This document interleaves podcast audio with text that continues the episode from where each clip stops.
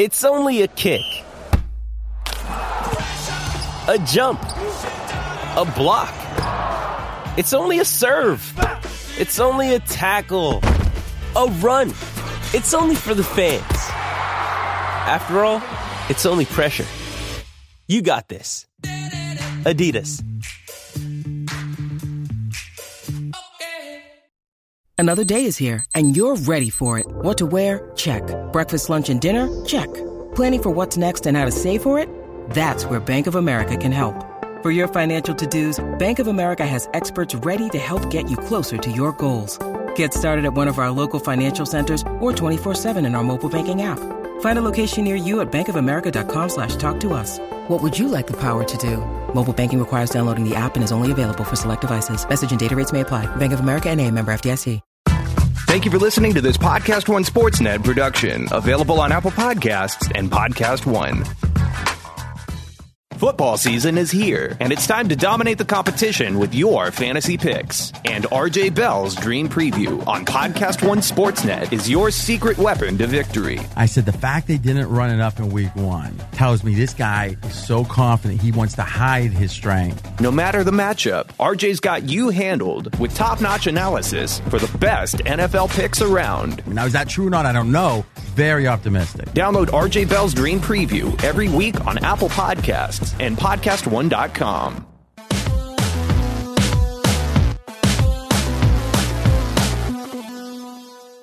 Welcome to RealGM Radio. I am Danny Leroux, your host, and so happy to have you with us for this episode. This is the final of the Division Capsule podcasts going through both the off-season review and season preview for this time the Atlantic Division, a tumultuous division. So much stuff happened, a lot that we had to get through with my stalwart guests for this one, Tim Bontemps of ESPN and Jared Weiss of The Athletic went through all five teams in various capacities, the moves that stood out to us, who got better, who got worse, rankings, breakout players, all that fun stuff. And episode is brought to you by betonline.ag.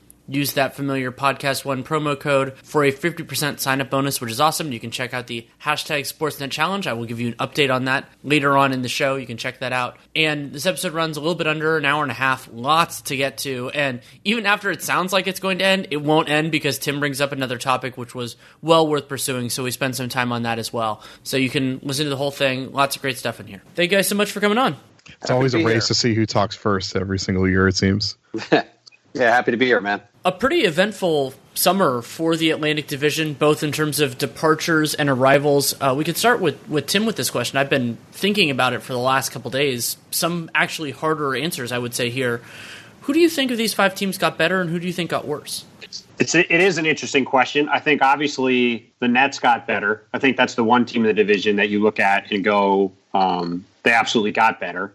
Uh, I think Philadelphia, I think arguably got better, but still has the same question that it had coming into last season uh, in terms of who is going to be the guy who has the ball in their hands in the final few minutes of the game and is taking the biggest shots of the game.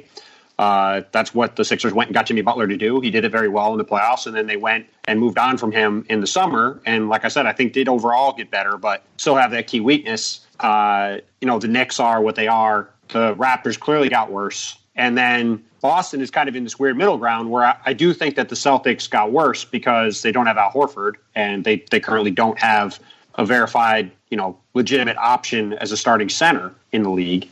Um, but they also have the chance to have a lot of guys who were on the team last year get a lot better. And they did replace Kyrie Irving with Kemba Walker, which is about as much of a life for life replacement as you can. So, yeah, I mean, across the division, it is kind of interesting to see how these teams evolved, it, it probably was the team, the division that had the most uh, change in it. Even you know the Pacific Division, I guess, is up there too with the way the Warriors, Clippers, and Lakers changed. But you just look at the amount of upheaval that you know the, the top four teams in the division had, and you know it, it's going to be pretty interesting to see how all these various teams look uh, as we get into the season here in a few weeks.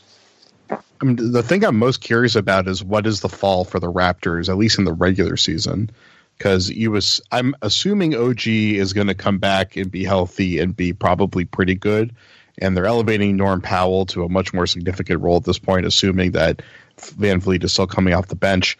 And then if Siakam takes a big step forward, you know, it's pretty plausible that this team could be in the high 40s, even low 50s for regular season wins. I would be surprised, but it's possible. So I don't think there's a I mean, there are definitely. I think Tim. I agree with him as far as who got better and worse, but it doesn't seem like there's any team that's making a massive leap at this point. Yeah, I would agree with that. It's it's going to be interesting also because there are some really strong teams at the top of this division to see whether there's a disparity between the regular season and the playoffs. Something that I've been kind of consumed with since it all happened, which you know it took some time for all of us to process. I think a lot of it was was summer league and Vegas and all that kind of stuff. Was Philadelphia's overhaul? Big questions about who's, as Tim said, who's going to have the ball in the final few minutes, and also, I mean, it looks like they're going to be absolutely nasty defensively, and and what I've been trying to process is that on that end of the floor, not necessarily on the other end of the floor, they seem so insanely well situated to handling what the Bucks are trying to do offensively with Al Horford, one of the best Giannis defenders in the entire NBA, and probably I would say second best to Kawhi in last year's playoffs, though Kawhi is now, of course, out of the Eastern Conference. And I so I, I, I try, trying to trying to reconcile that with the offensive offensive potential foibles, just the structure of it. But then they also have a lot of talent and growth, and I mean, but with Philly, the the underrated departure that I think could end up being really important in those May June games is JJ Redick. Redick was imperfect, and there were times that he was an easy attack point offensive uh, on when they were on defense for opposing offenses, but Redick gave them a kind of an offensive option a lot of the time. Just he's running around doing stuff, keeping opponents busy, and he can break open for threes, and sometimes he gets something out of nothing. And I feel like this year's Sixers, at least in their current iteration, there will be times when their offense just bogs down, and it's hard to figure out how they will get unbogged. Yeah, it, it it's going to be an interesting thing to watch because at, at times JJ would kind of be a crutch I think, for Brett Brown last year and the Sixers, in that you could always run a play for him and you'd always get a quality shot. And kind of by default, uh, they would do that a lot. Um, so I, I, do think in some ways it will potentially be a good thing for them that they can kind of vary things up a little bit. Uh, but that Embiid Redick pick and roll, and that, though, when those guys were on the court, it was such a um, it was such a weapon for them and such an effective one that I can understand why they would lean on it. And uh, it is. It is. Look, I mean, you just look at the way their summer went. They gave 100 million dollars to Tobias Harris, and they gave, I think, 180 million dollars to Ben Simmons. You would know better than me, Danny, off top of your head, exactly what his extension is, but it's something close to that for Ben. And uh, they made a bet. You know, Elton Brand told me in July they made a bet on those two guys to take steps forward, right? And I think you can kind of boil down what's going to go on in Philly. I think fairly simply to a is everyone going to be healthy? Because I think to your point, and you and Nate have touched on this on on the Dunc'd On Pod a lot. I think their defense is going to be absolutely incredible uh, if they're all their guys are healthy. If Tobias Harris is your fifth best defender at his size, like you're in pretty good shape. Um, and at the other end, can Tobias and Ben step up in the playoffs in a way that they did not last year? Um, I think you tell me the answers to those two questions. Do those two guys get better offensively, and do and are their main guys healthy uh, when the rubber hits the road in the playoffs? And I can probably tell you whether the Sixers are going to be in the finals or not. I mean, I I just see whether or not they make the finals being like you're saying, just like is Ben Simmons in the playoffs going to be able to do more than at least in the half court than basically try to run into a space, jump, and then either shoot the ball or pass the ball and then run away. You know, the, he has to have more ground control and more dynamicism to his game. I think the one thing that's good for them is that Horford, while he didn't shoot the ball that well last year compared to previous years, he's always been a pretty effective floor spacer and has that gravity. So while the way that he spreads the floor is obviously a lot different than JJ, he at least maintains some of that spacing for them. I mean, if Joel is shooting in the low 30s from three, then they're probably just they're never going to quite have the spacing that they're they're hoping for because uh, teams aren't going to run them off the line too hard. But so uh, Richardson is a good fit next to all that, but it's really just a matter of like, can Simmons basically be a part of the continuity of the offense, or is it that he tries to run a play, it either works or it doesn't work, and then the other four guys have to figure it out from there, and he's just kind of hiding behind the basket somewhere trying to figure out what to do. They must have some sort of contingency plan for when the first option on the play doesn't work in the playoffs this year. Yeah, and Brett Brown, I, I, thought I saw something that he's they're thinking about having Simmons when he's off ball, standing in, standing a little further away, not in the dunker spot. The problem there is if teams don't defend you, it doesn't really matter where you're standing necessarily because the defender is going to be in largely the same place. And something that concerns me about the Sixers this year, and it's also hard considering their lack of payroll flexibility for this to change, is they don't have a lot of ways to kind of shift personnel or options if this base five doesn't work. I, I, expect it to. I think it's going to be very good, especially defensively. They're going to be nasty. But I really appreciate it, and it's often too much to ask for a team to maybe it's like a shooter. You know, this is the downside of trading Landry Landry Shamet in the Tobias Harris trade is just another way to to construct it. And you're going to take a step back on one side probably and take a step forward on the other. But the idea that your the first idea might not be your best idea is an extremely important one for me when the team has championship aspirations. If you're a weaker team so be it. Then then sometimes you're going to get into those circumstances. But if the Sixers are trying to be a championship contender, finals contender, wherever in that kind of line, I think that you need to have those looks, not only because things happen, but also because different opponents have different strengths and will kind of force you into alternate lineups. I mean, what's good is, hey, at least they have two good backup centers this year, so they finally have a break for Joel. So it's not like they have to completely freak out to try to figure out how to even uh, stay with size uh, when Joel's not on the floor. And then I guess the question is: Is Richardson going to be able to function as a primary ball handler? Because they've that's been floated out there a few times. We assume that Zhaire Smith is not going to be filling that role, and I don't really know what Raul Neto has left to give at this point. But so, you know, they they do have enough flexibility to get by, especially when rotations tighten up during the playoffs. But I guess it'll it'll really rear its head if there's injuries in the regular season because they're obviously their their starting lineup is probably the best in the league or just about. So they, they are definitely top heavy, but I think they do have more depth at least at each, each position than they have in the had in the past. All you have to do is go back to Game Seven of the Eastern Conference semifinals in Toronto, and the Sixers lost to the Raptors because in the three minutes Joel Embiid didn't play, they got outscored by 12 points, and now they have Al Horford, who is maybe the most versatile center in the league playing next to him, even though he's primarily going to play power forward when Joel's on the court.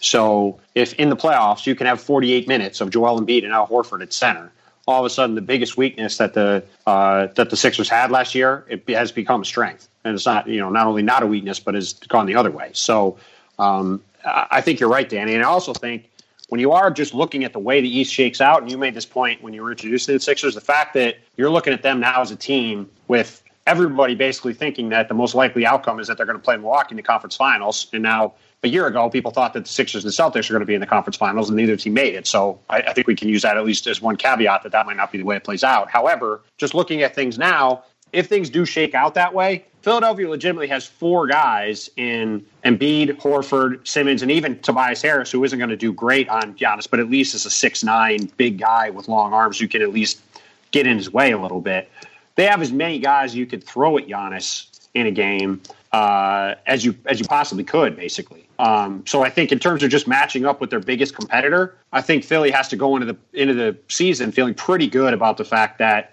if things do shake out as we expect and they do match up with Milwaukee down the road, they do have about as good of a chance of slowing down Giannis as much as possible as anybody in the league.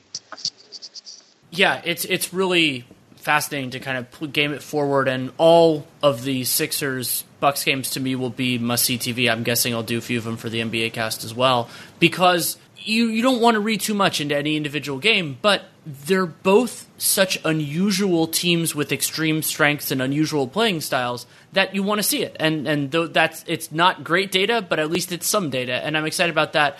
I want to transition briefly to the Knicks. I, I, I think I kind of agree with the way that Tim phrased it, but I'll clarify it a little bit, which is I think the Knicks are meaningfully better. I just don't know if that matters because they added a lot of talent but that talent doesn't fit per- particularly well together. They're still well out of the playoff picture. I still think they're probably one of the weakest teams in the league unless a lot of this stuff works out.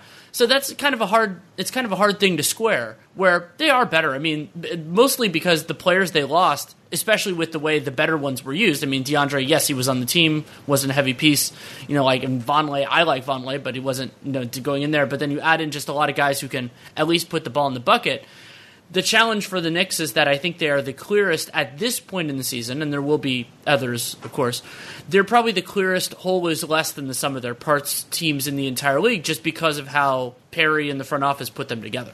Yeah, weirdly, they have a team that you could argue has 15 NBA players on it in terms of like legitimate rotation players, which, to your point, is generally a good thing to have. But when several of them play the same position and you don't have the star level players uh, to kind of you know buoy that. Um, and this is a team that's going to be wanting to get minutes for guys like Mitchell Robinson and Kevin Knox and R.J. Barrett uh, and Frank Ntilikina, maybe Dennis Smith Jr.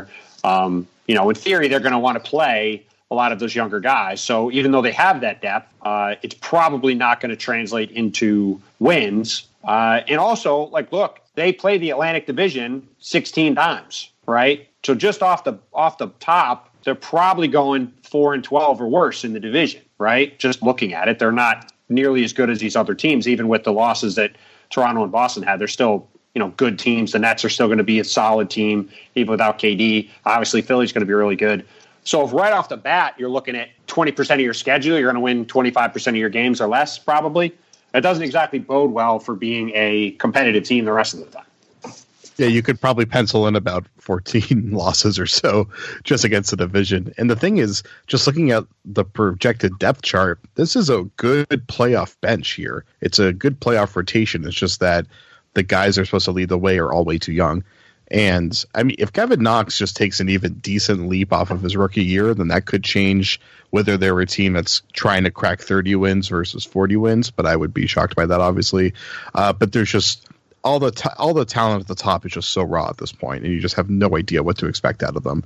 But hey, maybe Julius Randle as the go-to guy in this offense is going to put up huge numbers, and they have enough offensive firepower to somehow actually make a run at that eight seed. I wouldn't put it out of the realm of possibility, but it's a very large realm. I would put it out of the realm of possibility. I would too. It, it's a large realm.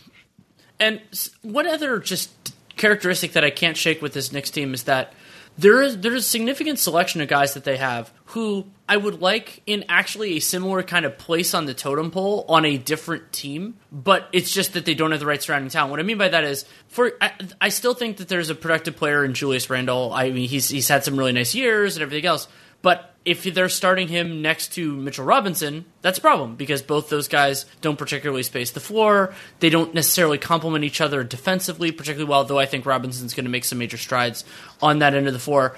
Marcus Morris has been successful recently with the Celtics. Taj is a nice backup big. Wayne Ellington, I, I, I just don't know exactly what happened last year. I like him a lot. And then uh, Frank, I've been a fan, a fan of him in a modest role for a while for a while now since he was a, just you know a prospect and Bullock's hurt, so we don't need to talk about him as much. So, but all those guys put together, it's just going to be super weird. And I've been trying to process. This can kind of transition into the moves that stuck out to you. I was critical a year ago of the Knicks signing of Mario Hezonja because the idea was they didn't recoup any value. They paid a bunch of money to him, but they didn't add anything for the second year, like a non-guarantee or a team option or, or, just just basically a way that if he if it does well, you can you can roll with it. They just paid him a lot of money and then he left and then he you know took the contract with the Blazers. No muss, no fuss. He didn't really move the needle much in New York, other than the Giannis plays. And this year, what they did is they gave a bunch of guys, other than Randle, a lot of money for, for the coming season, and then a lot of them a very light partial guarantee for next year, which theoretically you could see as a you know as movable pieces once we get into to January or December because those guys are all December fifteenth guys. But the problem is, in order for those guys to really provide value, the Knicks need to do one of two things. One, they need to be willing to take on 20 slash 21 salary. Probably don't want to move into 21 because they think that maybe they still think they're going to get Giannis. Good luck with that. But also, it's a question of whether giving those guys, you know, like Wayne Ellington has a partial guarantee, but his full salary next year is eight million. does a team see that contract as a value? Because if they do, other than as a way to offload multi-year salary, it's just it, it's another way that they might not have cultivated too much value long term. That it might just be that they took a slight bump this year in exchange for basically nothing.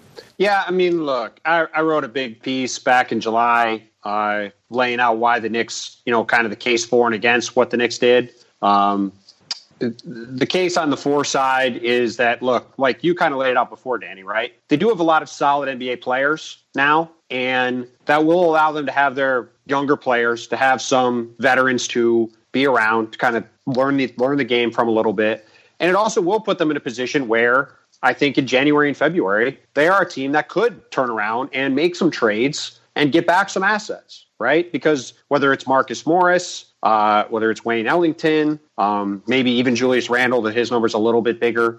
You, you kind of go down the list. They do have some guys that I could see teams being interested in getting. And I think we saw the way this summer went and the way the league looks right now. I think all three of us would agree the league is going to be pretty wide open at the top. And I think there is an opening there for the Knicks to take advantage of that and recoup some assets. Um, on the other side of the ledger, the Knicks really were adamant that they didn't want to take on contracts of guys that didn't want to be there, like Andre Iguodala, for example, right? They didn't want to take on contracts with an asset and use their cap space that way. They wanted players that wanted to be in New York. Um, I would have, I understand that sentiment to a degree. They're trying to build a culture there. I get that. The Garden's been a cesspool for a long time. I get wanting to try to establish something where you want people to be there that want to be there. But I still think there was a middle ground there where they could have made a trade like that. You know, whether they got in on Mo Harkless or some of these other things. Maybe they get on the Jimmy Butler trade. Um, you know, different things like that. Maybe they could have gone in that direction in some form and gotten a guy and a pick, and still went out and got a few of these other guys. So I think we'll have a better sense of where they're at with this in March. If we're looking at the Knicks in March and this team is 98% the same and they don't trade anybody away and they're on their way to winning 27 games, right? I'll have a lot. I'll, I'll have more of an issue with it than I do now. Um, when they go into the season with at least the potential, because of the deals they signed, to your point, to have some tradable option or tradable assets that they can go out and get an get a piece or two and get a pick or two for in January, February, and potentially still be able to do a little bit of both things uh, between now and next summer it definitely seemed like this, particularly the Morris and the Portis signings, were designed to be used as assets in the future.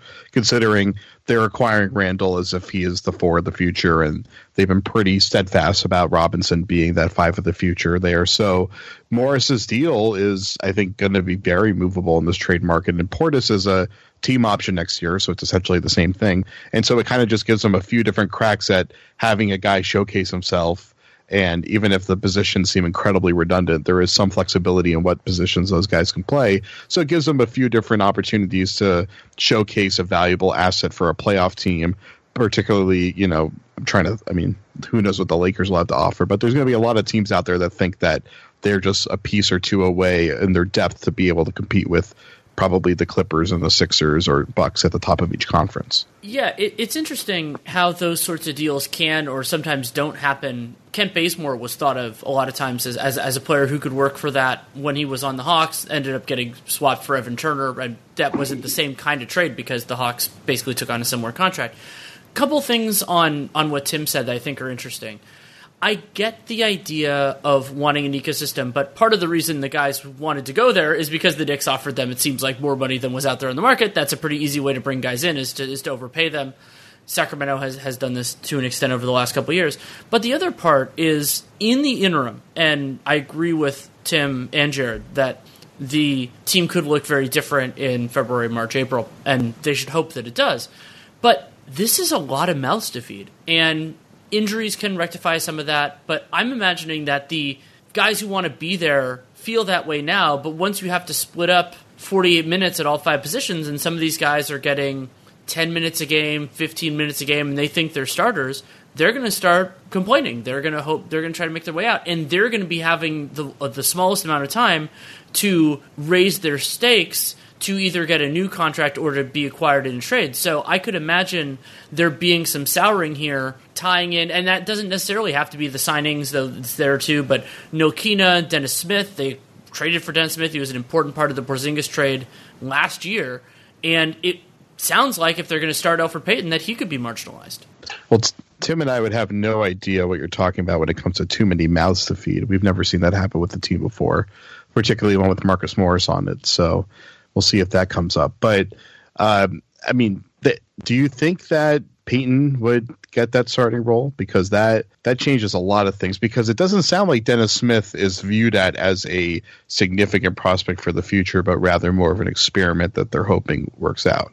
I think at this point it's hard to assume anything there really other than that I think I would expect Knox I expect Kevin Knox, RJ Barrett, and Mitchell Robinson to all get chances at significant minutes. And I, I would assume that Julius Randle will get a shot at pretty significant minutes too. After that, I think all bets are off as to how things play out. Um, because, uh, you know, I, I, think everybody else on the team, including Dennis Smith, Frank Ntilikina, uh, you know, whether you get into all the free agents this summer, I think all of them, it's much more amorphous as to what their roles are going to be. Whereas those those four guys, Randle because of the money he got, the other three guys because of their their draft pedigree, and in, in Robinson's case, the way he played last year. Um, I think those four guys can feel pretty secure that they're going to have a significant role, and everybody else is going to really be dependent on what happens over the next few weeks and then how they look once the season starts. Because the question is, what kind of latitude is Fizz going, going to really be working with here? Is he going to continue to be fully empowered, or are we going to see the usual Knicks coaching timeline start to take shape here? Because he may want to either go uh, very veteran heavy so that they can develop the winning culture and then maybe have clashes with the front office or ownership about featuring the younger guys. I mean, I could see a lot of ways where this goes wrong, and it's maybe more so pressure from above to build for the future rather than even just pressure internally from guys not getting their looks. Yeah, I mean, look, I think I think just looking at their situation, I expect Fizz to have um, I expect Fizz to get a lot of latitude there. Um, it's hard to know for sure, right? We are talking about the Knicks, but they brought this this front office brought him in. Uh, everybody's been on the same page from the beginning. Um, I, I would be surprised if that changed this fast, especially because, frankly, in New York, it's not like anyone there is expecting this to be a banner season, right? I don't think there's going to be pressure from the media if the Knicks win 25 games to fire everyone because I think everybody's kind of expecting them to be bad after this summer. Um, so I think unless the front office is taken out and there's a you know there's a pursuit of high profile names to fill that job, and then that, maybe that translates down to the coaching staff after that. I, I think that they're all going to probably be back in 2021, and and then I think we'll have a better sense, you know, maybe after that season if things change. But again, we're we're also talking about the Garden, and uh, ascribing any sense of certainty about what's going to happen in the future there is always a uh, a risky enterprise. Yeah, generally, what makes the most sense tends to be the opposite of what actually comes to fruition. Yeah. I have a few other ones that I want to talk about, but since we kind of transitioned already, uh, any moves, draft picks, trades, signings in this division that really stood out to you? There are some big ones. There are some small ones that I think are worth discussing. I would. I was pretty surprised by the Marcus Gasol signing. Uh, you know, and I guess it shouldn't have been too much of a surprise that Toronto was going to, you know, continue to push forward with this team, considering how Masai is well, operated the, in the, the opt-in. Yeah, uh, yeah, that's right. So you know, I, I, guess I guess at this point they're uh, they're going to just kind of maintain status quo, or they're going to see how Kyle Lowry looks a few uh, months or weeks into the season, and then decide whether to blow things up. But I was just surprised how that all went down. I mean, for me, the the move that I thought was both most impactful and I wouldn't say super surprising was Al Horford to Philly. I mean, that was a you know from the moment that Al opted out of that last year of his deal, um, wasn't sure exactly where he was going to wind up. There were different places floating around as possibilities, and you know, like I said before, you go back to what happened to Philadelphia last year, and their biggest weakness was when Embiid was off the court, they were a disaster in that series against Philly. And now having Embiid and Horford together, like, you know, they have easily the best center combination in the league, and the two of them can play, I think, great together. I completely dismiss the the idea that they're going to have trouble making that work. I mean, yeah, they might not have a ton of shooting, but Horford is such a smart player that and is a good enough shooter that I think he could provide enough spacing to work with Embiid, and I, I just think that partnership is going to be great. So um, I think just looking at the division, at least in the short term, obviously Kevin Durant going to Brooklyn was a big deal. Um, but with his injury, I mean, to me, Horford going to Philly has a chance to be a, a potential title swinging um, transaction if if things break right for them. Yeah, I agree with you, and also it coming on the heels of the Jimmy Butler thing, which I think is. I, I was actually writing my. I, am doing a preseason preview series for the Athletic, and was writing on Philly's offseason this morning, and what, what I kind of started with was everybody knew this was going to be an eventful offseason for the Sixers, and I don't think anybody saw all of this coming the Butler part of it, you know, I, I, think a lot of us expected him to, to, potentially end up somewhere else, especially with the money it looked like they were committed to giving Tobias Harris. But going to Miami, which necessitated a sign and trade, and then getting Josh Richardson in return creates a really fascinating team. And Horford fits into that, I would say, pretty beautifully. Now, you could they could have structured it differently, gone for more of a floor spacer at a different position, but leaning into the defensive identity is a totally worthwhile gamble, in my opinion. And Horford was a fantastic player who I think will. He's not going to solve everything for them, but he will solve some of their biggest problems, which is exceedingly important. And as you guys said, he could end up helping some of their depth issues, despite being a member of the starting five. That means they'll have to get more from other like wing size guys, but that could be possible you know, and the important thing is, and obviously to Tim's point, anyone that thinks there's, there's going to be some sort of meshing concern between Horford and Embiid probably has not watched Al Horford play in the last five years, or really ever. Uh, he's he meshes better than pretty much any player in the game, uh, and also that while I feel like a lot of the talk about Philadelphia's offense is about them losing potency, I feel like as far as them their ability to develop chemistry and have guys that have versatility and play off of each other, they have improved in that regard. I mean, we've seen the impact that Horford has had on the offense for several years in Boston, where his offensive versatility and the way that he's just able to help adjust, recreate, reset plays, continue plays, it's just been so valuable. Uh, and then Richardson is a guy that I mean, I'm I maybe I'm higher on Richardson than most people, but I think he still has another level to climb as an offensive player. And the way that they're talking about him, it seems like they feel the same way. But so there's a lot there's a lot of room for him to grow into his role there as well. We haven't talked a ton on this about the Nets, and I think part of that is because of the Durant injury, that we just have to think about it in a different way for the next six months, probably the next year, if we're being honest, because even if Durant comes back, he's not going to be the same guy this season. And they're super intriguing for 2020, 21, and beyond. Durant is an unbelievable talent. I hope that he comes back at full strength. Kyrie is amazing. I mean, I, w- I saw some of his finals performances that were just just incredible. Some of the m- more remarkable things I've seen in person, and those two guys together are going to be fascinating. How how how Durant reacts to going from the Warriors system to playing with Kyrie is going to be fascinating. How they build around that, also with Dinwiddie and LeVert and everything else. The other part of it that I just I remember at the moment it happened being dumbfounded with, and is, and that really hasn't all the way settled is both Durant and Kyrie in their own ways, though Sean Marks creatively handled it, taking pay cuts to fit in DeAndre Jordan and to give DeAndre Jordan as much money as he's got. Like it was like, oh man, look at that, they got DeAndre Jordan for like the room mid level or something. Nope. He got more money, and it's it you know done through some unlikely bonuses and some other little trickeration, and then the sign and trade actually worked to their advantage. But that was fascinating for me, especially because DeAndre Jordan plays the same position as Jarrett Allen, who I firmly believe is already better than DeAndre Jordan.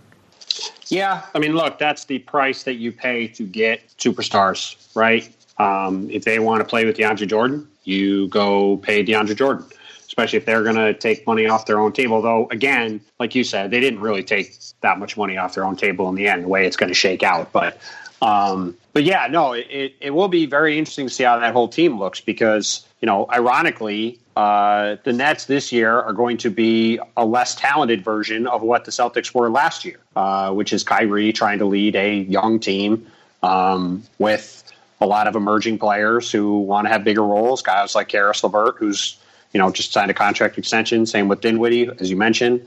Um, remember me, Kyrie's pretty pretty tight with Jayson Tatum. You know, it's not like he didn't have any friends on the team last year, uh, even though he's friends with with Dinwiddie and knows some of these other guys. You, you mentioned DeAndre Jordan, Jarrett Allen is a guy like you said who really started coming to his own last year. Now he might not start. Either way, he's not going to play as many minutes as he's like. Um, you know, they've got Durant sitting there on the bench, not playing. So um, yeah, I'm I'm very curious to see what they look like because they have a lot of talent. They could be a pretty good team this year, even without Durant. And it also could go kind of funky if it doesn't. Um, you know, if those guys are not, uh, if those guys are not all on the same page. So it's going to be really interesting to see what that team looks like and you know how they set themselves up for presumably when Durant is back uh, come this time next year. I've got two other ones that I think are are notable, and one's big, one's small. Both involve the Celtics. First one is kind of uh, we could speak to it as, as a combination of moves. You know, getting Kemba once Kyrie was gone, I think that works out really well for them. But since, as Tim said, it's such a like for like, I actually find it a little bit less interesting. It's like, hey, good good move by you, good job to do it. Take advantage of Charlotte going low ball in the offer, so it made it more palatable to go for what other teams could offer. But also the decision that when they needed a center and they didn't have a ton of flexibility because of Kemba and everything else to go with Enes Kanter, I think is really is really fascinating. Kanter did look better defensively as a member of the Trailblazers. Part of that was Terry Stotts' system is very well suited for his specific limitations. But I'm fascinated to see what this Celtics team looks like with presumably those two guys starting. I my guess in the end is that Kanter does not start. Um, I'll be I'll, we'll see how that shakes out, but my my assumption is he's going to end up coming off the bench and anchoring their second unit, which I think actually is going to be a perfect role for him. And you know, you mentioned that Kanter looked better in the playoffs. I think that in today's NBA, where we kind of where we have all this data and we look at things, you know, we have the ability to kind of look at things from a big picture standpoint and know what works and what doesn't. We're very quick to write off guys that don't necessarily fit right within the uh, the neat paradigm of what guys need to do to win in the final two rounds of the playoffs right? Um, but Enes Kanter is a very good player who, with the certain physical skills that he has, in particular, you know, being able to offensive rebound as well as just about anybody in the league. Um, you know, he can produce 12 and 8 on it in 20 minutes a night. Um, not too dissimilar from a guy like Jonas Valanciunas, right? Like, just he's just a very solid player that can fit, soak up a lot of minutes and be, give you solid production. Um, I think getting him at the number they got him at was pretty good. Uh, it's it's obviously not a perfect fit, which is why I'm guessing he probably won't start. Just because if they are going to start Kemba, Jaylen Brown, uh, Jayson Tatum, and Gordon Hayward, you probably need somebody who doesn't need the ball in that spot next to them, um, like Kanter does. Uh, but I do think having him as your backup center is about as good as you can do in the league. That's why, to me, one of the real questions for this season is is can the Celtics get a impact center at some point this year. Um, because if I if they can, I think they've got a shot. Even though I would still pick them not to to get out of the East. Uh, but I do think they have to do something between now and the deadline uh, at that spot to get somebody ahead of Kanter um, if they want a real shot of knocking off either Milwaukee or um, or Philly and making it to the NBA Finals hey, maybe they're one of those candidates for the Bobby Portis contract. Who knows? But I, I expect Kanter to start in the regular season for a few reasons. I think the first is that a lot of the people that I've talked to in the coaching staff have emphasized that they're focusing a lot more on running pick and roll and they're much more open to rim running than they have been with previous schemes, mostly just because they haven't really had optimal personnel for rim running in the past. And so that's been a focus of their training camp so far. It seems like they're doing that with the expectation that Kanter is going to be playing at least 20 minutes a game, which means he's most likely going to start. And they've always, for the most part, started a big, uh, whether it was Aron Baynes or whomever. I think a lot of that was mostly to appease Al Horford starting at the four to a degree. And obviously, Horford was finishing the games as, as the five. But this team's closing lineup is going to be Walker, Brown, Tatum, Hayward, and probably Marcus Smart. That's their best lineup. They just handed out at training camp today the schedules, a uh, little like pocket schedules, and it was those five guys on the cover of the schedule. I think Brad Stevens has said it's that we all know that those are their five best players, so they're going to probably be finishing games that way. And in the playoffs, unless they're facing Philly or you know another team with a big center, they're probably most of the time going to be starting small anyway. But for the regular season, I would expect it to be Kanter most of the time, and they'll probably mix it up a lot depending on matchup. But you know, their ceiling, well, obviously they definitely should be making a move for another good starting, whether it's a swing or an actual big. Uh, most of their ceiling has to do with Gordon Hayward. It's mostly just is Hayward going to get back to being an all star caliber playmaker? There's a lot of positive momentum and talk right now, but obviously we just have no idea what to expect until we see him out there. What's fascinating about that concept of the lineup is it gets at something that I, have I've harped on a little bit about people trying to replicate the Warriors, and obviously by what we're talking about, I think we all agree that the Celtics in that iteration are not at the same level. Is teams can play small, and I'd be I'm fascinated to see how that group does, but it's a lot harder to do if you don't have that same level of rim protection that somebody like Draymond Green can bring. And so Draymond is shorter in stature, but his positioning, his length, his strength, all those things make him a more capable player. And a lot of the teams that have tried to make that happen with different personnel have, have largely failed because there are ways to exploit it. One of them being a big center, but other ones is just like if you can get past that first line of defense, then there isn't as much intimidation, there isn't as much structure to to make life harder on you. And that will be an interesting gamble with somebody like Kemba, who isn't a great defender and it'll be I mean, this is going to be a big definitional year for Brad Stevens. I mean, he he's done a really good job. I think he's one of the better coaches in the league and maybe one of the absolute best. But he's going to have another challenge in front of him this year, and I'm excited to see how he faces it. I think yeah. Stevens is going to be fine with this team because it's going to be a lot easier group for him to manage than last year. I think, um, you know, to put it bluntly, you know, they just have a much better vibe around the group. Now that doesn't uh, that doesn't always translate into wins, and not having Horford is a real loss, especially for a guy who prides himself in the defensive end like Brad does. It's going to be hard to uh, to fill that spot, right? But I do think that the Celtics are going to come into this season, um, you know, willing to listen, and I think their young guys feel emboldened by the way they struggled last year. Um, you know, Jaylen Brown and Jayson Tatum both seem particularly motivated to uh, take steps forward from where they were last year. Uh, Kemba is obviously excited to be in a situation where he has a chance to win in a way he hasn't before.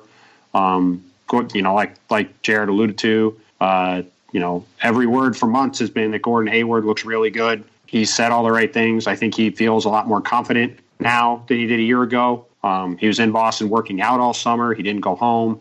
Um, you know, he stayed here and, and kind of worked and, and got his body into the place it wanted to be. He was really excited to have a whole off season to just sit and work on his game in a way he obviously couldn't the prior year because of the surgeries um, that he had. So uh, I think from that standpoint, I, I think Stevens is going to be in pretty good shape. Um, but it, it is a team that still does have a lot of question marks. Can those young guys take steps forward? Can Gordon Hayward get back somewhere to where close to where he was before?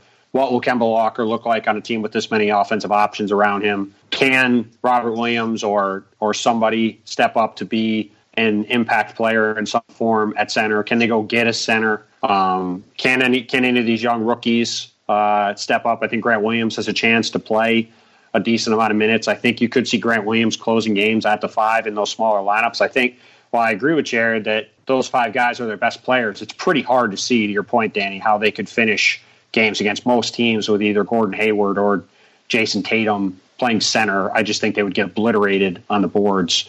Um, but Grant Williams is built like a brick wall, and you know I think could hold up against some bigger guys inside if you do want to try to go small. So you know maybe they try to go that way if they don't get another big. So it's a re- it's going to be a really fun team to watch because there are a lot of things that Brad has at his disposal to um, to experiment with and monkey with in terms of different lineups he wants to try. And you could probably throw out there 12, 13 different combinations without much trouble um, and and still have, you know, four or five pretty good players on the court. So uh, I'm curious to see what the Celtics look like. And I, I think it's going to be, um, I think it's going to be a very interesting year here to see how this starts to develop and, and what direction the Celtics know they can go in after seeing uh, how these guys look the the Grant concept is a really fascinating one because he's a great bridge to their past. Where in that stylistically, he's very similar to Al Horford. He doesn't have obviously the size or most of the skills that Horford has, but uh, or like as far as athleticism, doesn't shoot quite as well. But he fills a very similar role, and his play style is very similar. So it allows them to go to a lot of the stuff that they've been running the last couple years, especially with a lot of triple handoff base actions and things of that nature. That'll be a little bit more tricky when they're running with uh, you know non-shooting bigs, but that is stuff that they've worked on with Kanter. So it seems like their expectation is that Kanter is going to be able to integrate into what has been their offensive system pretty well. And don't forget, there's always a possibility they trade for Bradley Beal. There, if if Beal does hit the market, which is a distinct possibility considering that the extension did not happen right away, uh, and obviously it's not going to be happening. The um, they're they're one of the teams that has the asset pool to actually pull it off. Yeah, that's true, and I could imagine Beal fitting in well with what they're trying to do. The last small move I wanted to talk about is is another Celtics one, but partially because it's in division, both teams. I thought it was worth mentioning, and that's you know Boston started the dra- draft night with a bunch of assets. 14 pick from Sacramento, then they had 20 and 22, and and then moving on down the line. And one of the moves that they made was exploiting what was a pretty well known affinity that Philadelphia had for Matisse Thybulle into getting the Sixers to give up the 33rd pick, which became Carsen Edwards, to move up from 24 to 20. The Celtics ended up then trading the 24th pick to Phoenix, but I, I thought that was a, a, great example of kind of a couple different things. One, Danny Ainge, you know, taking advantage of a piece of information he had, but also a little bit of the you know new new parts of the the, the greenness of Elton Brand because he was wasn't able to hold the cards close enough to the chest, and everybody knew who he wanted, and so that allowed the Celtics to take advantage and get an actual resource for it. Yeah, but you know what? I really like that move for Philly. Um, I think Matisse Thybulle is going to be a great fit with the Sixers. He is maybe the most NBA ready player in the draft. I think he's going to get minutes right away on the wing. If anybody, I don't know how much anybody listening to this podcast watched Washington last year, but in the couple games that I saw him play, he, this guy is a lockdown defensive player. And I think his shot, at least from the little bit I've seen, I think his shot is good enough that he can at least be on the court.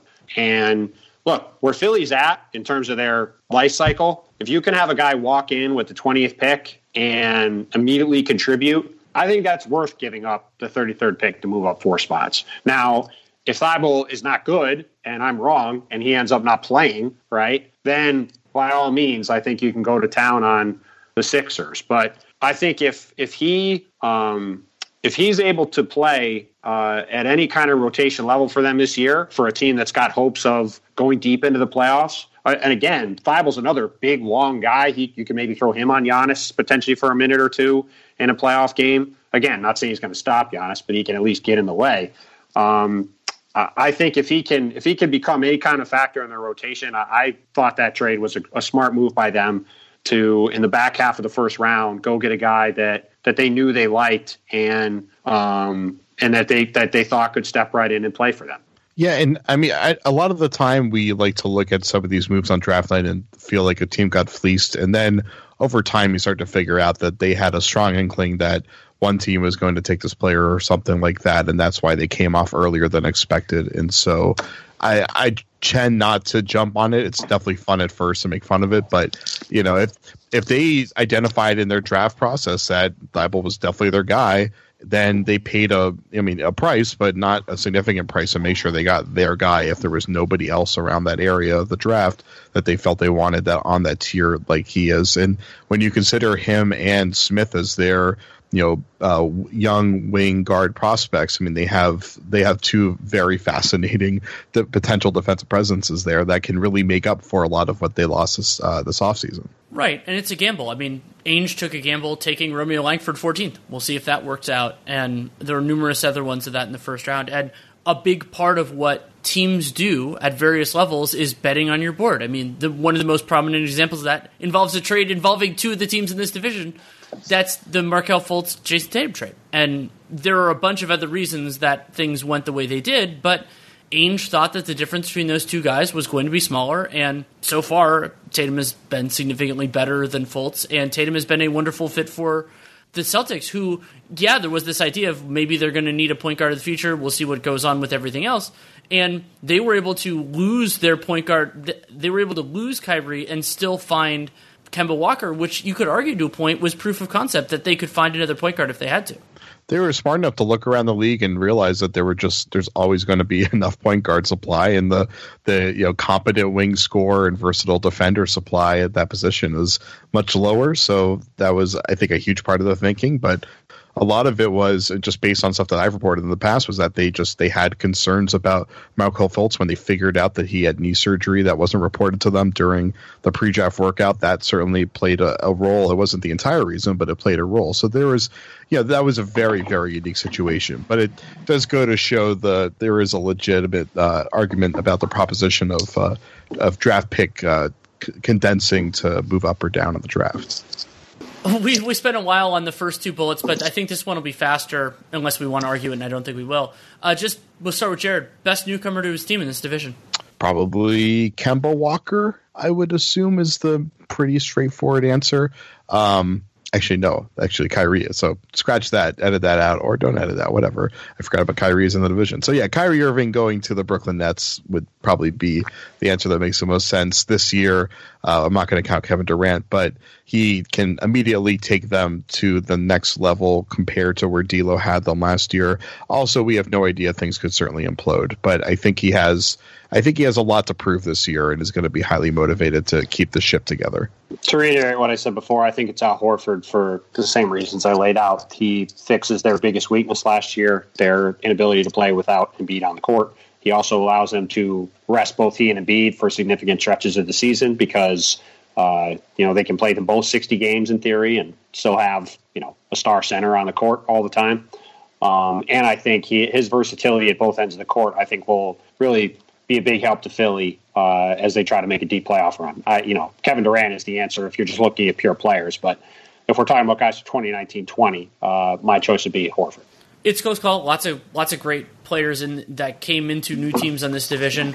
For the this upcoming regular season, I'll go with Kemba, just because I think he might play more than Kyrie. Kyrie always misses some time. Kemba can too, but we don't know that for sure. And Horford, I think they'll be very judicious. But if we're looking at the season as a whole, I'll go with Horford because I think he has the best chance for highest leverage minutes Plenty more to talk about with Tim and Jared, but first message from betonline.ag. This is a great time in sports with both the NFL and college football going on strong, and it's been a lot of fun. The hashtag Sportsnet Challenge is also going on strong. That is all of us hosts within the podcast one Sportsnet family predicting NFL games. I'm actually tied for first right now, which is awesome. I mean, I did cover the NFL eons ago, but pretty happy with that. So we'll see where it keeps going. I'm usually tweeting out my picks each week. I will hope to continue doing that as well. And really strong slate in not only both of those sports. I mean, you have Rams Seahawks on Thursday night, Packers Cowboys, which is going to be a really fun game, and then Georgia Tennessee, Auburn Florida, Michigan State Ohio State going on in college football. But then beyond all that, baseball playoffs going on. I actually have Braves Cardinals game one going on in the background as I record this and excited to keep track of, of, everything. And the best way to do so is with betonline.ag. Use that podcast one promo code for a 50% sign up bonus, whether it's something that you were going to watch anyway and you want to make more interesting or you think you have insight on where things are going to go. It's great to check it out either way. They have some really awesome in game options as well. So go to betonline.ag, your online sportsbook experts, and you can check out the hashtag Sportsnet challenge as well. See if I keep dominating. Oh, I realized one other thing that we didn't discuss in the in the other segment. I understand why it took them a while. You know, I basically how they got stuck in a holding pattern because of because of the the Kawhi situation, and the, and Kawhi earned the right to take his time, and it was totally right for the Raptors to take their time because of that. But I did find Masai's reaction to what they did really fascinating. So they, you know, only went beyond one season for with guaranteed money for Patrick McCaw and Stanley Johnson, both of whom made around four million dollars for both this season and next. And then they, you know, they invested pretty heavily in wings, like like those two and Rondae Hollis Jefferson, and there wasn't much on the market. You know, they, they, they were a victim of circumstance to a large extent, and obviously they won a championship. Banners fly forever. Masai was at, was the executive of the year in my. I, did he did he actually win? I honestly don't remember or care, but he deserved it. Um, oh, did Horst win? Either way. And um, what is but but what Toronto decided to do, how they handled his departure was was really interesting to me. Yeah, it wasn't it wasn't that surprising to me. Only in that if you look at the way their roster has been set up, uh, they from the moment they made the Kawhi trade, it basically was like, hey, we either were going to have this team through the 2020 season, or we were going to have a chance to get Kawhi and go through 2019 and see what happened, right? So you know, I, I think from their standpoint, that didn't really deviate. It was either like, hey, if Kawhi comes back, great, we'll roll forward with this team. And if not, we still have a chance to be pretty good, and we can maintain all the flexibility that we have going forward. And then we can decide we're going to do a Pascal Siakam and some of the other moves they have to make. So, um, you know, I, I, think from the beginning, I think Masai probably was betting on this being a one-year experiment. And then as the way the playoffs shook out, they I'm, i know they were emboldened to think they had a better chance of keeping Kawhi in the end. But you know, as things played out, I wasn't terribly surprised that they went the way they did and bet on a couple athletic younger guys to to maybe give them some minutes in their developmental uh, developmental core that they could maybe get better and you know stay in a holding pattern to wait and see what happens with Gasol and Kyle Lowry and Serge Ibaka here over the next few months if they decide to make any moves between now and the trade deadline to add some future assets. Yeah, I see the summer is just them setting up for February. That's you know they're they're either going to do a full breakdown or they're going to make a little tweak, but they're uh, I think they're just preparing for a major overhaul around Siakam and VanVleet. Yeah, and potentially keeping cap space or flexibility open for 2021. Who knows? Maybe there's a reason why they would want to do that. And an- another point, just briefly, while we're still in this section, Kevin Durant would be the most impactful signing if he hadn't torn his Achilles in the NBA Finals, or ruptured, whatever the technical term for for exactly what he did.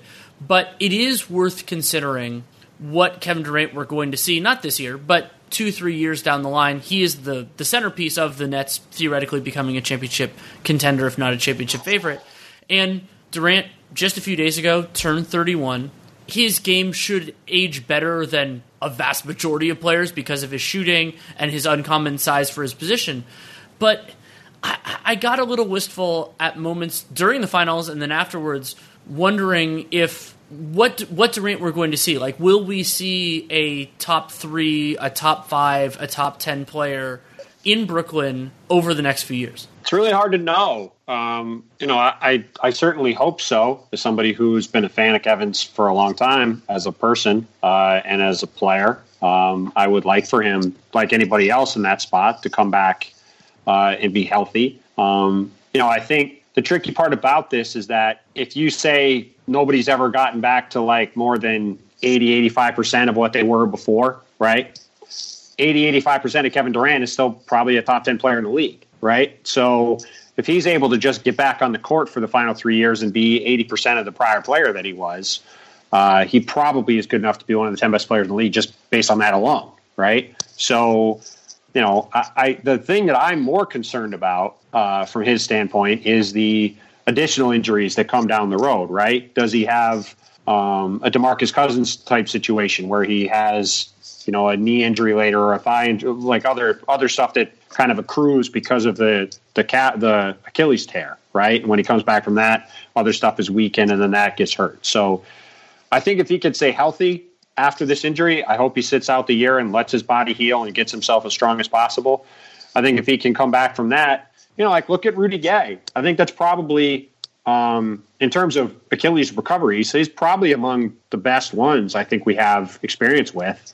Uh, also, not you know, coincidentally, a good friend of Kevin, so I'm sure he'll get good insight into how that's gone. But um, if he can come back at the same level prior to his prior performance that, or to his prior performance that Rudy Gay has, I think it's going to work out just fine for him that was literally the guy I was going to bring up. So I can't, I can't, I can't keep up with Bontemps. He's too good. But uh, I think you, you, have to look at it from the perspective that it's a two, it's really a two year recovery as we're seeing with most of these significant lower body injuries, especially at his age. So the thing is, people have to keep in mind is that that first year he's probably going to be almost like a high post player for the most part. And that's the interesting thing is how does he change the way that he is utilized within the offense?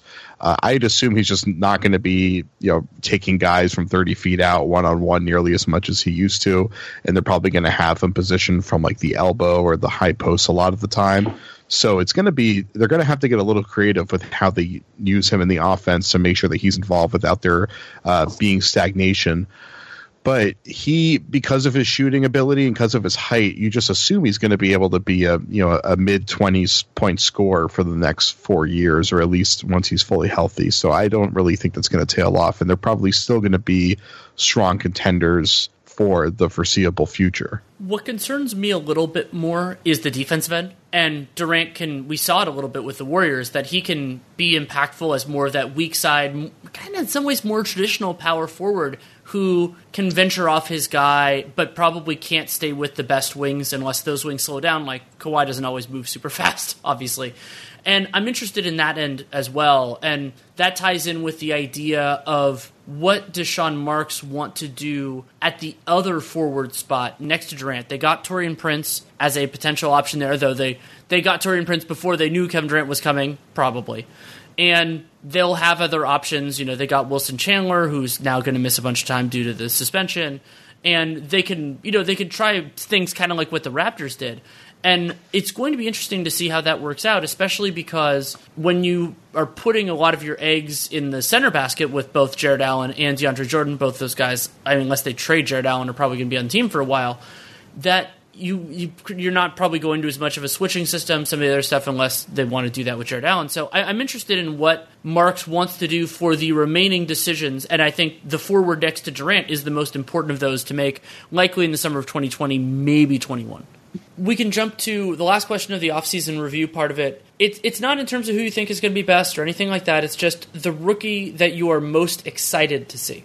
Well, I mean, for me, if looking up and down the division, I mean, I, I think it's going to just be really interesting to see what RJ Barrett looks like in New York. Uh, obviously, it was not an ideal summer league at times for him. He got better as it went along. I think he learned some things after the first couple games. Um, but he's a guy that wanted to be on the Knicks his family is from New York. His grandfather was a huge Knicks fan. That was the team he wanted to play on.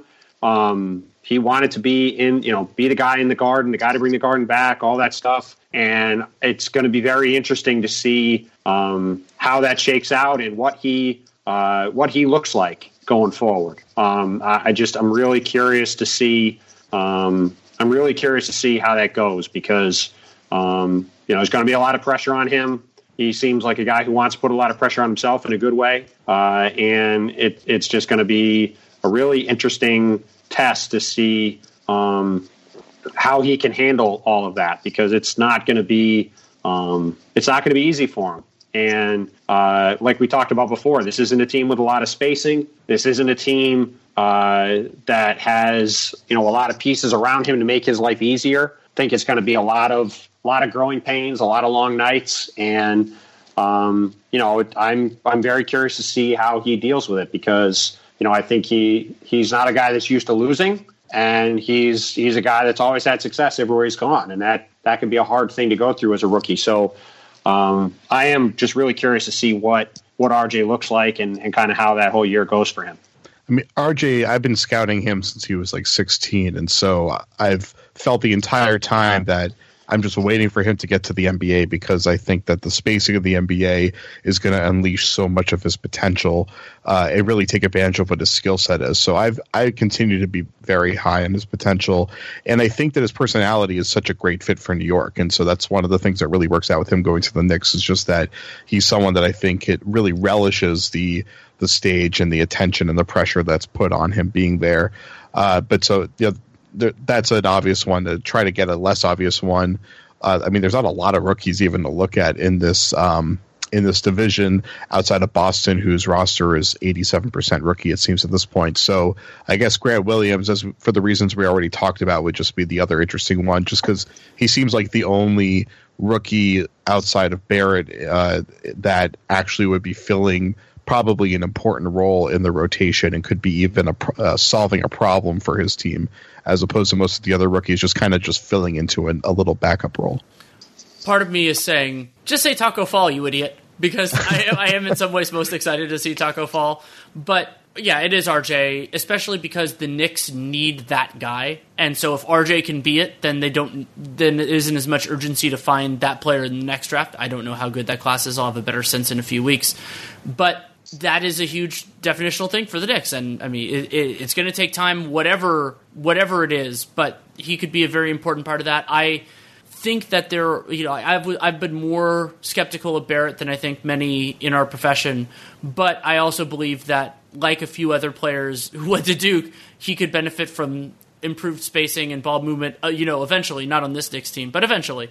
And that will be important to watch. He's definitely a talented guy, and and I like with Barrett that he does some uncommon things. He's a very good rebounder for his size, and that could end up being useful on the right team. Again, that might not be this year's Knicks team, but it could be a future Knicks team. And then my number two, as Jared just mentioned, would be Grant Williams. Williams is intriguing, a guy that I had not watched at all before Summer League, and the way he acts on the court in terms of especially communication were very unusual for somebody who just got drafted and i liked a lot of that he, his skill set is is intriguing and so I, i'm not educated enough on him to make a firm pronouncement, but I'm interested in how it works out. And I also believe that there's a significant chance with him, more so than most in this division or in most divisions, that we actually get to see it because if he's good enough, I think Stevens will play him. Yeah, and, and I'll just add that I, I do, like I said earlier, think that Thybulle has a chance to be um, a guy that immediately gets minutes in Philly. And as you know, as Jared said, this isn't a division with a ton of rookies that have potential for playing time. Uh, so I think that you know, especially with Philly's potential title aspirations, you know, if Thybulle can come in and give them, you know, minutes right away on the wing, um, you know, not too dissimilar from like say Pat McCaw a couple years ago in, in Golden State, right? Uh, you know, that's got a chance to be, you know, a pretty significant role for somebody to have in his rookie season if uh, if things shake out that way. Yeah, Thybulle's a really good pick. I, I should have mentioned him as well. And well, the Sixers are loaded in their starting lineup, it would take a lot for Thybulle to work his way into that. They need quality and depth in the worst way. I mean, we saw that was a huge problem for them, especially before the trade deadline last year. And basically, anybody with a pulse can be a part of their bench rotation, particularly if they're keeping workloads down for their main guys, which I expect them to because that's the smart thing to do during the regular season. Yeah, no question. And I, I think, you know, when you look at Philly's roster, you know they're they're kind of in a similar position to last year, where you know that first five, Kyle Quinn is probably going to get some minutes as as a backup center. Uh, Mike Scott is probably going to be the backup four, uh, and then you know Raul Neto will get some minutes as backup point. But you know, you've got on that wing between Zhaire Smith and James Ennis and and Thybulle, um, you know, there's minutes to be had there. And if Thybulle can come in and make enough shots to keep people honest, to go with his defense, I think he's got a chance to be a real impact player for them. We can transition into the regular season or the season preview part of this, and uh, we start with Tim on this one, which is ranking these teams one to five. the criteria I usually use is regular season success. If you want to use something else, just say what it is and rank on that. Uh, just in terms of how they'll finish, yeah, right? Yeah. Uh, Philly, uh, the next three teams are kind of interesting. I will say, based on median outcome, I will say Boston, Philly, Brooklyn, or Boston, Toronto, Brooklyn. I mean, and then uh, and then the Knicks. Uh, but you know, I, I, think between the Celtics, six between the Celtics, Raptors, and Nets, they could probably finish in just about any order. Uh, I would say the Nets. I think most likely are to be towards the bottom of the East, and I think the, the Celtics are the most likely team to finish third. So I'll I'll um, I'll say in that order. And then since I agree with the order, I guess I'll try to do a playoff variation of that of which teams have the best playoff potential. Philly, obviously, on their own tier. I think Boston probably right now is on their own tier as far as playoff potential. And then I have Brooklyn and then Toronto, and then the Knicks just don't seem like a playoff team. If the Raptors are still together in this form at the end of the year, which I think is a pretty real possibility just because it's hard to figure out exactly what their kind of like sell off trades or buy trades would be.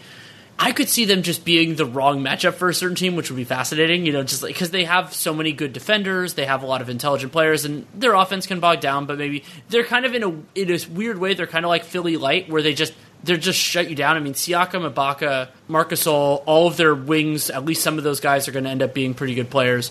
So I, am really, I'm really excited about that. But the lack of offensive viability is going to be so much on Kyle Lowry's shoulders. I think that's probably too much for him to bear. And I, I agree with you guys on on the regular season order.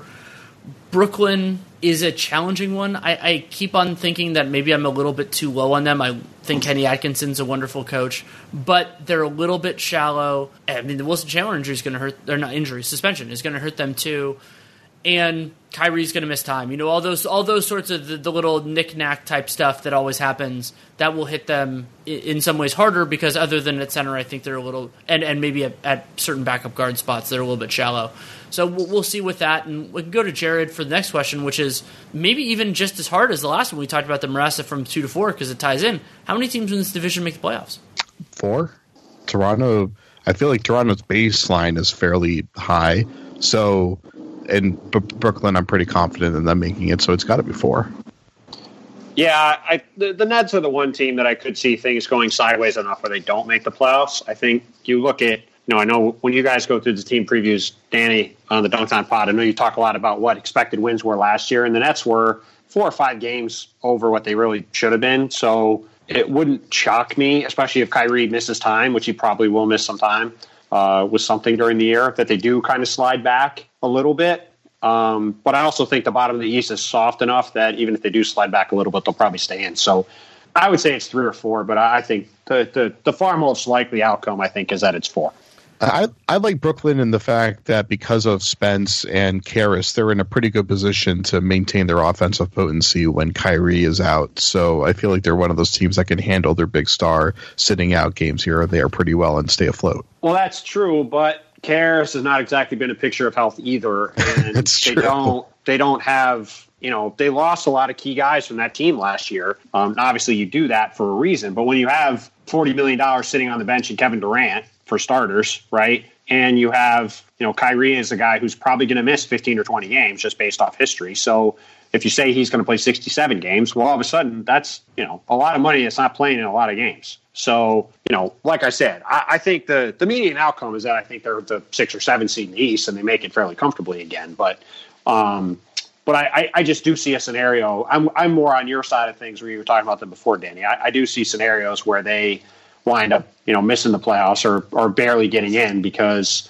they do still have some flaws they have to sort out because, again, they have one of the best players in the league who's on their roster who's not going to play this year. Right, and that gets into the challenge that I do, I'm dealing with here because I like to think of it as kind of an odds game. And unambiguously, this division has four playoff caliber teams. They have four of the top six or seven, just really good squads. Team, and a lot of them are have enough depth and everything else. But where you get into the numbers game is if one of them takes a step back, largely that in this division it's going to be due to injury rather than age. It's not like the Knicks are going to come up and fill that spot. It's going to be teams from other divisions, whether that's the Bulls maybe or however we're seeing the Magic and the Pistons and all that kind of stuff. So there isn't really another team. So I'm actually going to go with three on the logic that one of the three non-Philly teams could just get saddled if they're one of those three teams is somebody's going to get unlucky, and there's a decent odds that it's an Atlantic team because there are three of them. So I'm going to go that way, but there are four playoff caliber teams here. I think that the Raptors are going to be a solid regular season team. It could be an interesting playoff team as presently constructed, and the Nets, same thing. You know, I I think they're going to really miss DeMarre Carroll. They're going to really miss Jared Dudley, but they do have, you know, they got Garrett Temple, I think could be an important part of this team. Taurean Prince will be compelling. And Marks has done a good job as general manager. Kurucs could be an important part. Atkinson is one of my favorite young coaches in the league. So I, I think it's going to work out there. But if I had to guess just just on numbers, I'm going to say it's going to be three. I am excited to see contract here Taurean Prince. That's for sure. It's going to be a lot of lot of elbow threes this year. Yeah, a lot a lot of elbow threes, and we'll see if he can actually play some defense because Tori. I don't know whether it's the hair or wh- whatever, but he didn't play defense at Baylor, and he didn't particularly play defense on the Hawks, and that is going to be a, just a, an essential part of his value in the restricted free agent market because there there isn't that much cap space. I just read about this for the Athletic, and there will be teams that are interested if he's good enough, but there will not be teams that are interested if he's not good enough. There is a reason the Hawks traded him. Yeah, absolutely. And the Hawks traded him when they could have used a player like him just in the mix. They they they could use anybody they can, even though you know they'll be better. I thought it was because they wanted Allen Crabbe so badly. Oh yeah, that was another move that we could have talked about. I mean, in terms of the way things worked out, Marks being proactive and clearing the cap space ahead of time with the Crabbe trade, I think that worked out beautifully for them. I mean, it's it's at least one team in New York got to make a cap move and actually execute and have it come through. That was nice to see. And, and it's and it's nice that it was the better run team. Actually, that that is one thing I want to talk about, which is I'm so happy as a fan of basketball that Kyrie and KD decided to join forces and do it on the actually properly run basketball team instead of on the more famous and poorly run basketball team. Because it feels like the gravity would have been that the Knicks would have screwed it up somehow. And it wouldn't have even been that big of a stretch to imagine that. And in Brooklyn, they have a pretty good shot at it. And they already have better structures, Dinwiddie and LeVert and Jarrett Allen being there. So I'm really excited about that too. It's funny how you see LeBron going to a team in spite of management. It almost seems in many ways, even if Magic was a huge part of the selling point. Uh, but just thinking that he can help the management figure things out and do his recruiting while the management was a huge part of recruiting those guys in with Brooklyn, and it's it's good to see that I mean, it's not like it's a, some sort of uh, market size competition necessarily, because Brooklyn is still a pretty great market to be in, even if you're not technically on the Knicks. But uh, it's it's good to have when there's a major free agency rearrangement to at least have a lot of it be based on consistent, persistent, coherent management strategy and execution over you know a long term period actually paying off as opposed to teams just using their status to be able to try to draw people in. And it doesn't seem like that's working very often anymore. Yeah i mean it hasn't been working for a long time. So you know i mean the Knicks the Knicks are the Knicks are what they are unfortunately for my many many friends in new york who have rooted for them for a very long time. But you know i think i do think at least you know setting aside everything else that went on with them. They didn't sign anybody to long term deals this summer. They do have these young guys. They do in the future have cap space. So, you know, I hope for I hope for my friends in New York who are still holding out hope that the Knicks will someday be good in their lifetimes again. That uh, they're at least slowly starting to turn the ship around, even if it did not go this summer the way that they uh, they had hoped it was going to.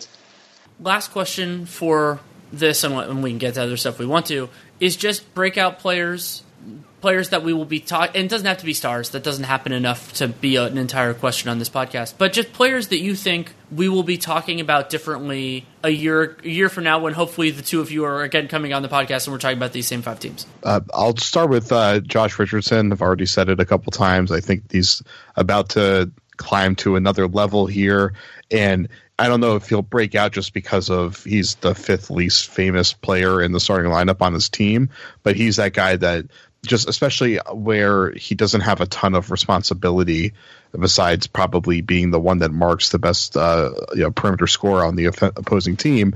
I think it just gives him so much room to work to really elevate his game, make a lot of hustle plays, stuff of that nature. And I think because he's going to be competing deep into the postseason this time, it's going to really elevate his profile. And he just he's just the kind of player that championship teams rely on to kind of be that spark that really gives them that non-star kind of you know second burst in the game. So I'm I'm really excited to see what he does with this team. I mean, I, I think just in general, I, I, think the obvious answer to this is Kevin Durant because he'll be getting ready to play in theory. Um, so I mean, yeah, there's a lot of guys I could choose from, but you know, I like I think Jayson Tatum could have a big year. You know, Jaylen Brown could be on a different team. You know, probably will be here on a in Boston on a big contract. But you know, you can go around the league, around the division, and look at other guys. But I, I think Durant is kind of the obvious one. Then a year from now, we'll all be waiting to see what he looks like when he gets back on the court again. I did a podcast with Ben Taylor and I picked Mitchell Robinson as my single biggest. That was more the traditional kind of breakout guy. I, I just love his physical tools, and he should get the opportunity, at least defensively, in New York. The offense there is going to be really weird with all the all the mouths to feed. And it's not, you know, he's not going to be the guy who propels them to the playoffs this year or anything like that. But I think he could be a, make a big jump forward. Also, it got lost in the shuffle because of his terrible injury. But in the early stretch of last season, I thought Caris LeVert was the best of the Nets guards, and I thought he was better than D'Angelo and better than Dinwiddie. And I don't know exactly where he fits in this new ecosystem, and it's going to change even more once KD returns, whenever that happens but I just think he's a really good basketball. I, I think he like he's dynamic with the ball in his hands, and his best role on a really good team might be second unit dynamo starting starting you know role player, but that's still a really valuable player. And Brooklyn has lofty expectations at some point, so he could be a very important guy there if he can basically supplant DeAndre, and maybe DeAndre is kind of cool with that because he got his money. Jarrett Allen, I think, I, I just really like him as a player. Not the best center against everybody, but his competitiveness, his fit within parts of the modern NBA, I still think his jump shot's going to keep coming around. I remember that going back to the Nike Hoop Summit. I thought that his the mechanics on his jumper looked good, and I could see him him having a nice year. And then this is this is an interesting prediction. I've, this is one I haven't said publicly at all.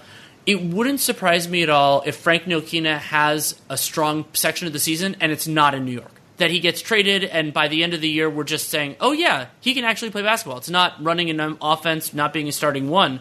But what he did in the FIBA World Cup is at least partially repeatable in the right organization.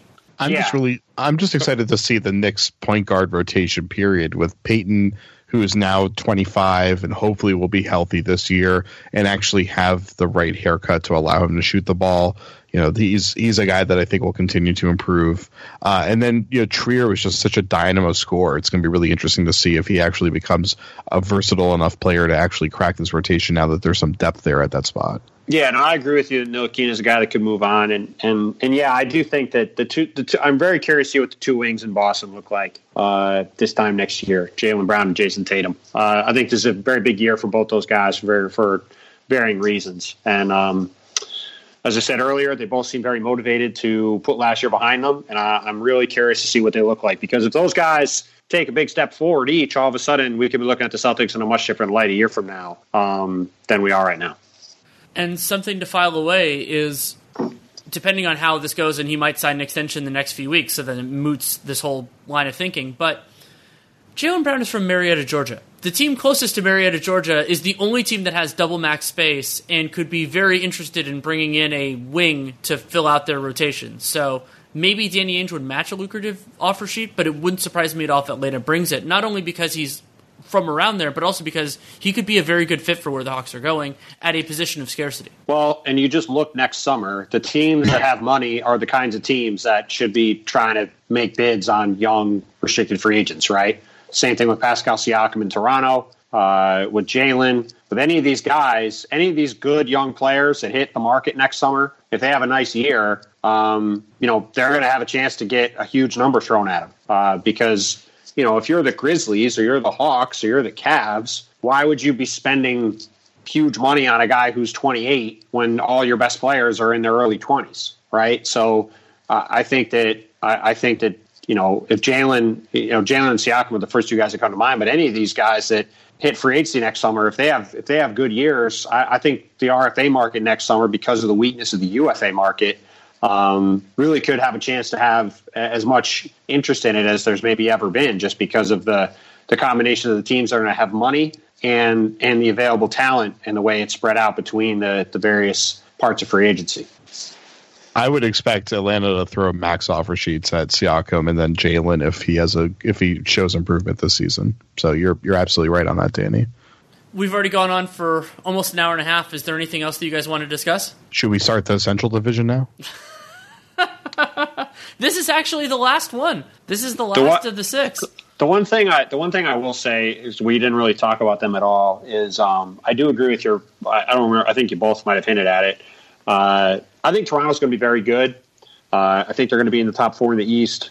I'm very, you know, I think Pascal Siakam is going to be an All Star this year, and I think that, you know, unless they do actively sell off those guys, which I, am not sure they're going to, um, I, I, think the Raptors are going to win a lot of games. People forget they went, I want to say 17 and four last year when Kawhi didn't play, um, or 17 and five, something like that. Um, they were really good when he didn't play, and that's because they have a lot of talent. And I know they're not a title contender anymore, but that's a proud group of guys. It's a lot of veteran guys. They're going to want to try to defend as best as they can. And I, I expect them to be, um, I expect them to be uh, a pretty good team that's got a chance to win close to 50 games this year in the East. So, um, so I'm just, I, I think the people who are assuming they're going to, they're to blow it up or they're going to, you know, struggle to make the playoffs. I, I think it would take a lot for them to be, uh, in that kind of shape, I think they're going to have a very good year. Yeah, I only see them blowing it up if it's just some, that they they think they're going to top out as being a a you know high 40s winning team, and they just don't want to have to commit long term to really good players that are in their mid 30s. But I I think Siakam improved over the course of last season more than just about anyone in the league, uh, which isn't a surprise considering the award that he won. But I mean, he showed just tremendous growth over the course of the year, not even just coming into the year. So I'm assuming that's going to generally continue to trend. Maybe if it flattens out a little bit, but he's going to. I I I, my question with him is: Is he going to be like a second team All NBA guy, or is he just going to be an All Star this year? But I, I think the ceiling for him is massive. Agreed, and I think the what could end up being where Masai's decision making lies is just coming at it from a position of strength and saying, okay, I'll maybe consider trading Marcus or Serge Ibaka. Probably not Lowry, considering everything. And but you're going to have to pull me over. And considering big men are not exactly the most valuable commodities around the league right now due to supply and demand. Maybe another team just doesn't come with that sort of an offer. Maybe that team is Boston, just if they think Marcus can cure what ails them, and they Boston just has so many assets, either young players or future draft picks, that they just can make can can fill that without draining their coffers too much. But I could see it just not going going the other way, and they just keep it around, and then if those players are willing to take the money that Toronto offers, great. And if not, then you say thank you so much for all that you did and move on. But I am really happy, Tim, that you brought up the Raptors because they have gotten short shrift. They are the reigning NBA champions. They did. I mean, they did a lot of things right. It's just that it wor- it worked against them. Banners fly forever, and that was an unbelievable team. And I, I agree with you. And the other part that you didn't mention though this I'm sure you were thinking it is also that I think Nick Nurse is a really good coach and he yeah no question he took it he was able to maximize a favorable situation last year because they just had a lot of really good players they had smart defenders and this a similar ecosystem has allowed Steve Kerr to look really really smart and really good but I think that Nurse has I think that he has the coaching instincts and the the judgment to lead this team in a in a, a successful direction as they move forward and I think that will give Ujiri and management, you know, Maple Leaf Sports Entertainment, the confidence that they can go in whatever direction is best for the franchise in terms of tearing it down or building it up, and that he will be able to lead them wherever wherever that is. And that's a really good place to be. And a lot of teams can't have that confidence because they don't have the structures and the people in place. Yeah, I agree completely, and I, I think I think people should slow the roll a bit on assuming the Raptors are going to trade these guys away. Frankly, because uh, I just don't think there's that many obvious trades for them to make. Um, you know, at the end of the day, Marc Gasol is making 26 million or so. Kyle Lowry is making 34 million or so, and Serge Ibaka is making 20 million or so. Right. So when you're talking about trying to trade expiring contracts of that size, there's just not a lot of ways to make that salary work. Right. So, um, and, and the Raptors obviously are not going to try to take on super long term money because they clearly have their eyes set on trying to get Giannis Antetokounmpo and some of these other guys in 2021 and free agency. So, um, so I, I I'll be frankly surprised if they they trade any of those guys. And I think the more likely path is that they are just trying to be as competitive as possible this year and you know go for trying to win 50 games and um, you know make the second round of the playoffs and see what happens. Because uh, I just don't.